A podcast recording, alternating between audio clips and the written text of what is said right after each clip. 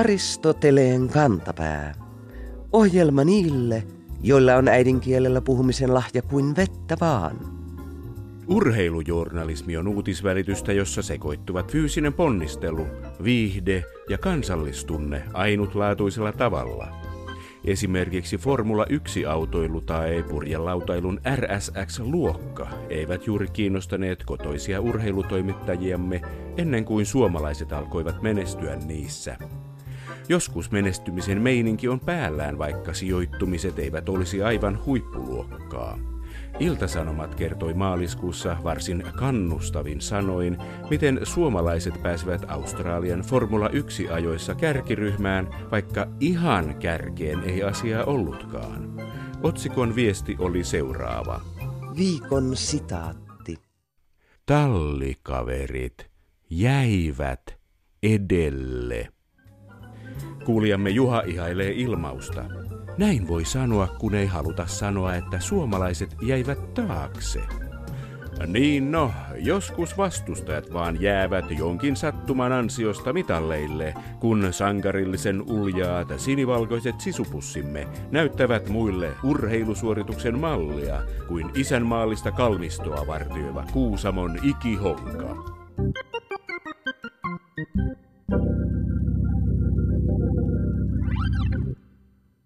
Muutama vuosi sitten sulkapallokaverini herra V tapasi vanhan työkaverinsa marketin käytävillä ja puhe kääntyi tuolloin ilmestyneeseen uuteen Tähtien sota-elokuvasarjan jaksoon. Ystäväni herra V ilmaisi, ettei ole niin kauhean suuri Star Wars-fani, koska parempiakin tieteiselokuvia on tehty. Tällöin hänen vanha työkaverinsa meni vakavaksi ja sanoi, mutta Star Wars on totta. Jos George Lucas 1960-luvun lopulla elokuvakoulunsa loppuvaiheilla olisi saanut sarjakuvasyndikaatti King Featuresilta luvat toteuttaa lapsuuden unelmansa elokuvan 1930-luvun tieteissarjakuvasta Flash Gordon, Star Wars ei olisi yhtä totta. Kun Lucas ei saanut sarjakuvan oikeuksia, hän alkoi laatia elokuvalleen omaa universumia – Tutkimustyössään hän löysi uskontotieteilijä Joseph Campbellin vuonna 1949 ilmestyneen kirjan Sankarin tuhannet kasvot, jossa Campbell esittää monomyytin käsitteen. Monomyytti on myyttinen peruskertomus, joka löytyy kaikista maailman uskonnoista ja myyteistä erilaisina variaatioina, mutta pohjimmiltaan samanlaisena – Campbellin kehittämä tiivistelmä maailman myyteistä sisältää muun muassa kuvauksen sankarin matkasta, jota Lukas sovelsi kirjoittaessaan Luke Skywalkerin vaiheista. Ei siis ihme, että tähtien sodasta muistetaan usein jediritarien uskonnollinen toivotus Olkoon voima kanssasi, ja että tavallinen tapakristittykin löytää elokuvasarjasta viittauksia vaikkapa raamatun kertomuksiin.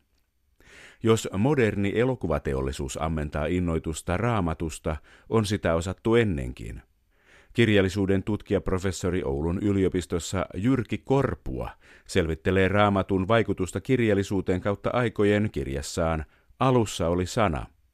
Hän osaa vastata, miten moneen paikkaan nuo Lähi-idän muinaisten paimentolaisten sadut ovat vaeltaneet.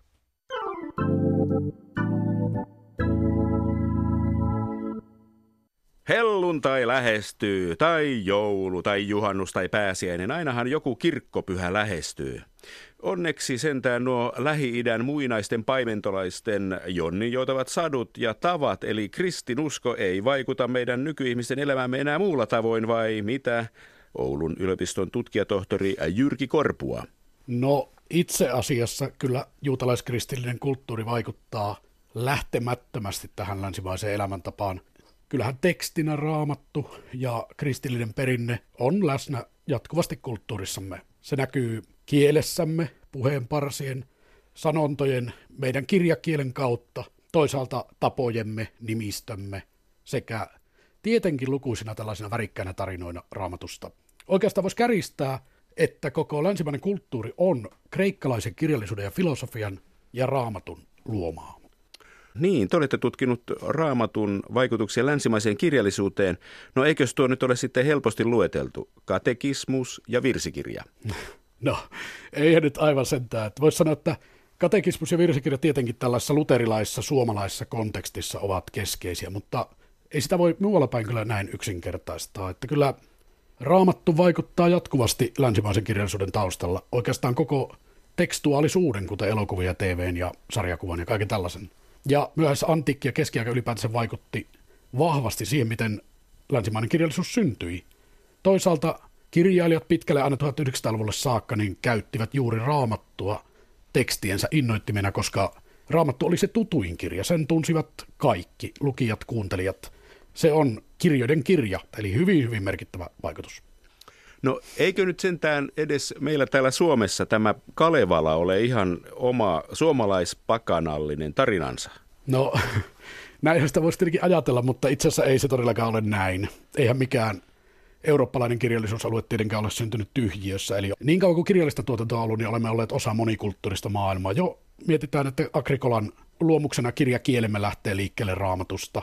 Mutta jos mennään tuonne Kalevalaan, niin Kalevalahan on myös raamatun ja kristillisyyden värittämä monin tavoin. Sieltä löytyy kuuluisimpana tietenkin Marjatta-myytti, joka, jossa Marjatta tulee neitsellisesti raskaaksi ja synnyttää Karjalan uuden kuninkaan, eli Kristuksen käytännössä. Ja tässä havainnollistetaan sitä, kuinka pakanallinen Suomi väistyy kristillisen Suomen tieltä. Lopultahan se sitten konkretisoituu tietenkin päätöksessä, jossa Väinämöinen jättää Kalevalan maat ja mannut ja nousee välisiin taivaisiin kuutillaan kuparisella – veneellä vaskisella. Ja lisäksi itse asiassa lukuiset Kalevalan sananparetkin ovat raamatullisen kielen värjäämiä. Eli kyseessä on kristillisen maailman ja pakanallisen muinaisuuden hybridi, eli vähän niin kuin muinaisenglantilainen Beowulf. Lönnruut oli kristitty ja teki tietenkin tekstissä aluksi juuri kristityille. No, jos nyt käydään vielä tätä suomalaista kirjallisuutta läpi, niin eikö nyt sitten kuitenkin Aleksis Kivi sentään ollut ihan itsenäinen suomalainen kirjailija, joka ei tarvinnut niitä Lähi-idän muinaisten paimentolaisten satuja luodakseen, mitä halusi itse täällä Suomessa luoda, tutkijatohtori Jyrki Korpua? No näin varmaan haluttaisiin ajatella, mutta itse asiassa Kivi on hyvä esimerkki juuri kirjailijasta, jolle raamatulliset vaikutukset ja elementit olivat erittäin tärkeitä, että – Kivelle raamattu oli se arkkiteksti, johon hän aina viittaa. Esimerkiksi Seitsemän veljestä on täynnä tällaisia viitteitä sekä tämmöiseen institutionaaliseen uskontoon, kuten kirkkoon, papistoon, lukkareihin, mutta toisaalta siellä on myös tällaista piilotetumpaa raamatun vaikutusta, kuten esimerkiksi juutalaista lukumystiikkaa.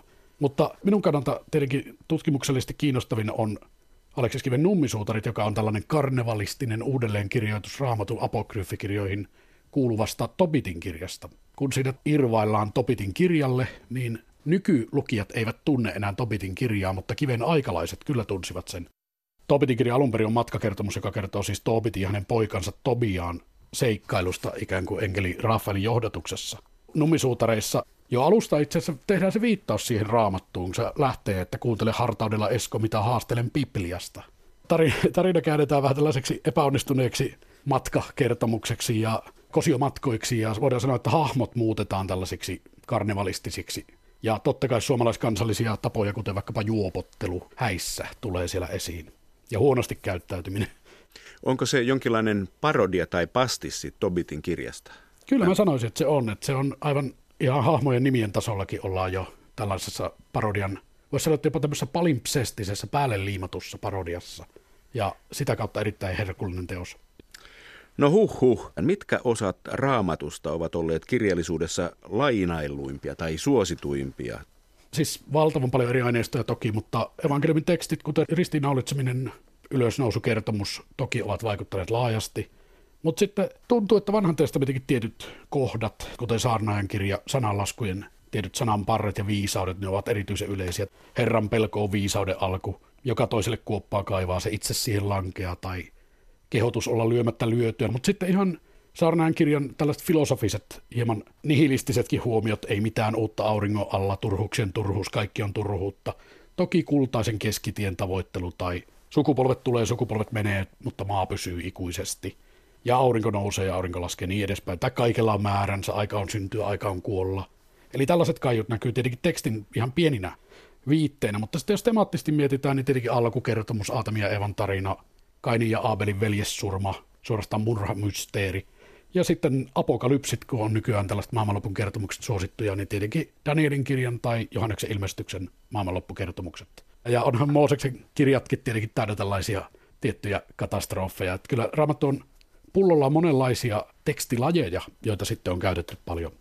Raamattu on pullolla myös tällaisia sankareita ja antisankareita, että siellä on todellakin ryysystä rikkauksia, mutta sitten toisinpäin, korkealta alas tarinoita. Mä olen itse kuvannut näitä arkkityyppien kautta, eli siis tällaisia uudelleen ja uudelleen kulttuurissamme esiintyviä tyyppejä. Sieltä löytyy tietenkin Aatami ja Eevan hahmot ja jo mainitut Kain ja Aabel.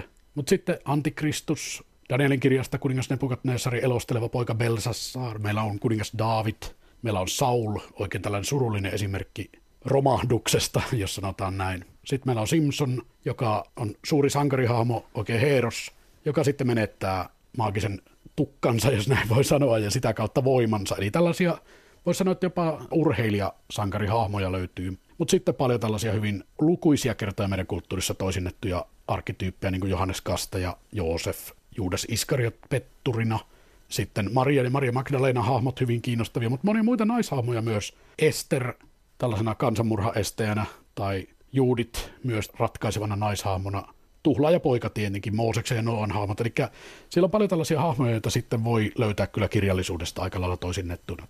Ja usein se kertomus on tietynlainen kasvukertomus siinä mielessä, että useilla näistä hahmoista, joita Raamattu kuvaa, niin siihen liittyy jonkinlainen tragedia tähän tarinaan.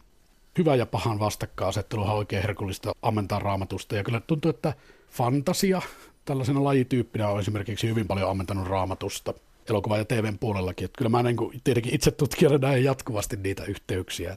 Raamattu on ollut se arkkiteksti, johon ainakin noin 1800 vuoden ajan on kaikki muu kirjallisuus vertautunut. Ja se johtuu varmaan siitä, että Raamattu oli se ainoa kirja monille. Ja nämä tarinat oli tuttuja niillekin, jotka eivät edes kyenneet lukemaan. Eli Raamattu oli tietenkin herkullinen tarttumapinta. Ja monet kirjailijat olivat kristittyjä, mutta toisaalta Raamatun tarinat kiehtovat myös ei-kristityitä. Tämän mä olen huomannut, että myös esimerkiksi ateistit tai toisten maailman uskontojen tunnustajat niin selkeästi kuitenkin ovat näistä tarinoista usein viehtyneet.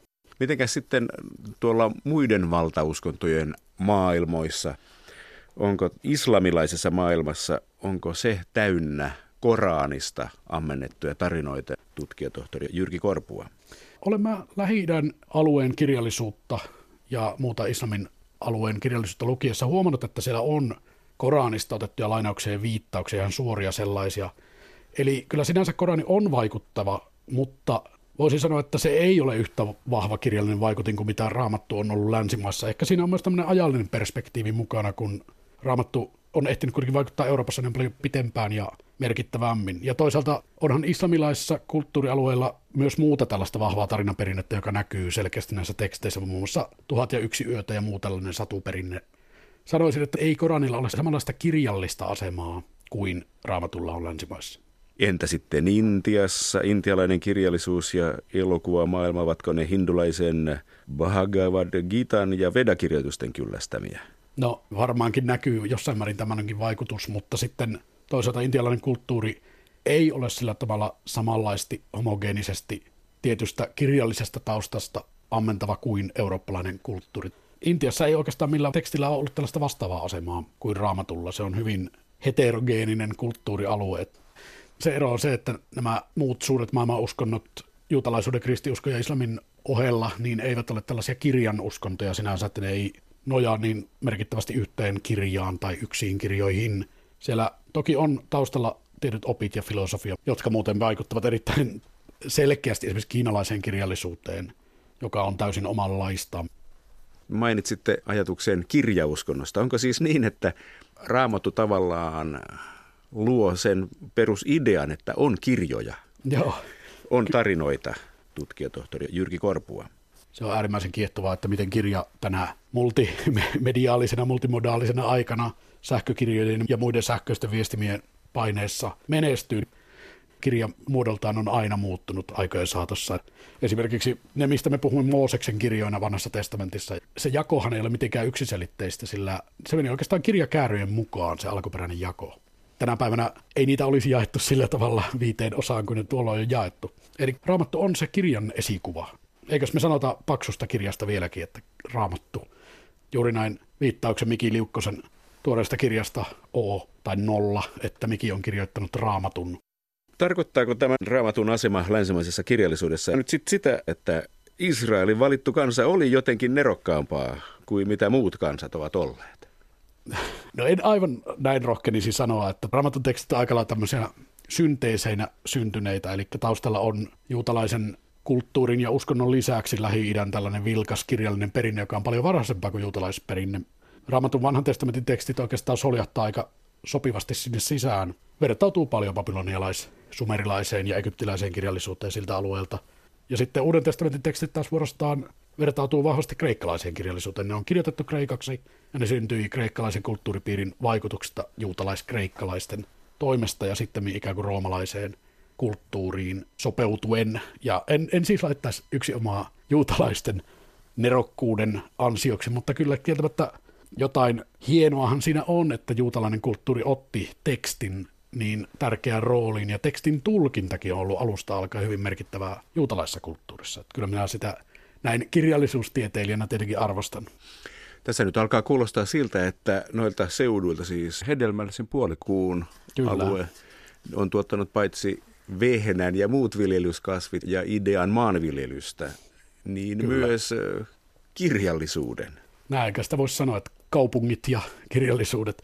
Toki kirjallisuutta on syntynyt sitten muuallakin itsenäisesti, mutta kyllä me länsimaisessa kulttuurissa olemme aika paljon sen kulttuurin lapsia, joka aikoinaan syntyi tuhansia vuosia sitten siellä Mesopotamian alueella ja sen lähettyvillä.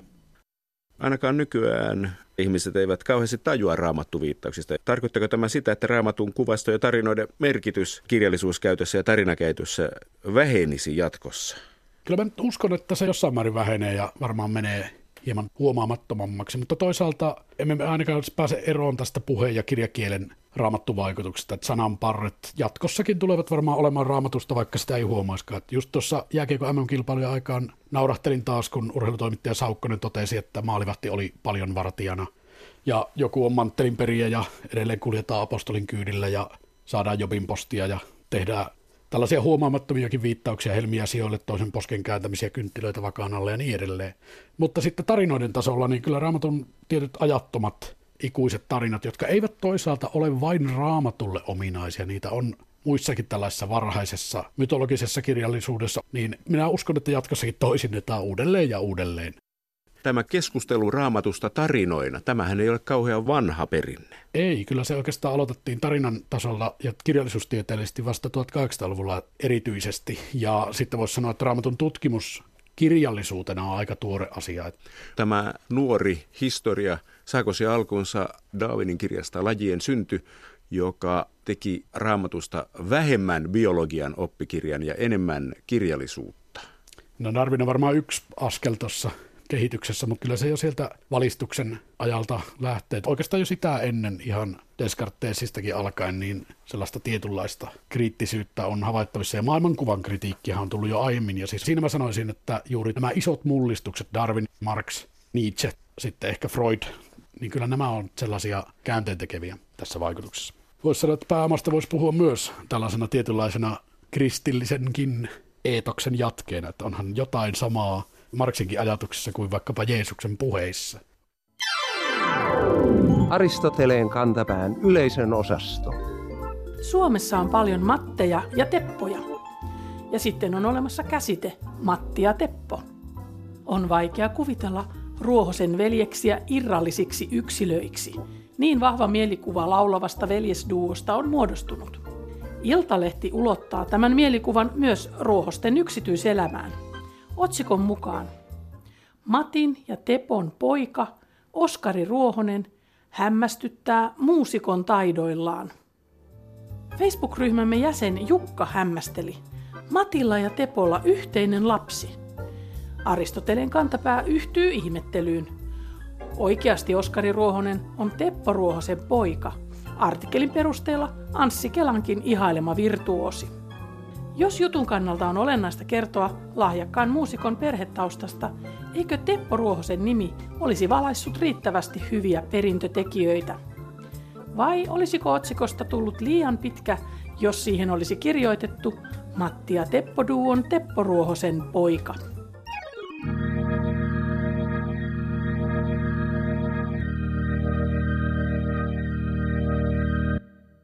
Joskus esi-isämme ovat keksineet samasta sanasta useita eri johdoksia, joiden kanssa me heidän sivistyneet jälkeläisensä nyt sitten tuskailemme. Tai emme aina edes tuskaile, vaan käytämme väärää sanaa sumeilematta, kun emme ehdi tai muista miettiä muita mahdollisuuksia. Ohjelmamme ystävien Facebook-ryhmän jäsen Ville löysi huhtikuun lopulla Helsingin Sanomista tällaisen tapauksen. Taloussivuilla taloustieteestä esitettiin klassinen vertaus omin sanoin, kas näin. Viikon fraasirikos. Kuin se tarinan mies, joka etsii avaimiaan katulampun alta, ei siksi, että olisi hukuttanut ne sinne, vaan siksi, että pimeässä on niin vaikea etsiä. Ryhmän jäsen Anu ällistelee. Kadulla mahtoi olla iso lammikko. Ja niinhän siinä sanotaan. Olisi hukuttanut, vaikka tarkoitus lienee ollut sanoa, olisi hukannut. Hukuttaa ja hukata ovat vanhoja sanoja, jotka juontuvat sanasta hukka. Mutta hukuttaa ja hukata merkitsevät tietenkin huomattavan eri asioita, ja siksi Aristoteleen kantapään löytöfraasitoimiston ylipäällikkö julistaa kirjoittajan syylliseksi asian ytimen hukkaamiseen väärää sanaa käyttämällä. Tuomioksi määräämme hänet suorittamaan ensimmäisen kesäkuun alussa alkavan uimakoulun, jottei olennainen enää hukkuisi. Viikon sitaattivinkki. Tarttis tehdä jotain, oli toukokuussa edesmenneen presidentti Mauno Koiviston suusta tuttu suosikkisanonta jo ennen hänen presidenttiaikojaan. Miettelijän toiminnan miehen sanomisista muistetaan myös hänen toisen kautensa vaalikampanjan tunnuslause Kyllä se siitä vuodelta 1988. Ja tietenkin yhä käytössä on koko kansan Manun viittaus toimittajiin vuodelta 1983. Näyttää siltä, että on mielipidejohtajia, joita muut sitten seuraavat kuin sopulilauma. Ei siis ihme, että kielitoimiston sanakirjan toimituksen väki on valinnut toukokuun sanaksi teemaan liittyvän sanan surukirja. Presidentti Mauno Koivisto kuoli 12. toukokuuta 2017. Kansalaisilla ja yhteisöillä oli mahdollisuus esittää surunvalittelunsa surukirjassa. Presidentin surukirjaan kirjoittaa ensimmäiseksi tasavallan presidentti. Surukirja voi olla paperinen tai sähköinen kirja. Presidentin linnassa olleeseen surukirjaan surun valittelunsa jätti yli 4400 ihmistä ja sähköiseen surukirjaan kirjoitettiin lähes 47 000 nimeä. Paperinen kirja luovutetaan myöhemmin omaisille. Surukirja-sanalla on muitakin merkityksiä. Sillä voidaan tarkoittaa myös surua ja kuolemaa käsittelevää kirjaa, joka on tarkoitettu esimerkiksi läheisensä menettäneille tai vapaaehtoistyöntekijöille. Lepää rauhassa, Manu. Koettakaamme muistaa elämänohjeena vanha haastattelu kommenttisi. Yleensä elämässä on viisainta luottaa siihen, että kaikki menee hyvin.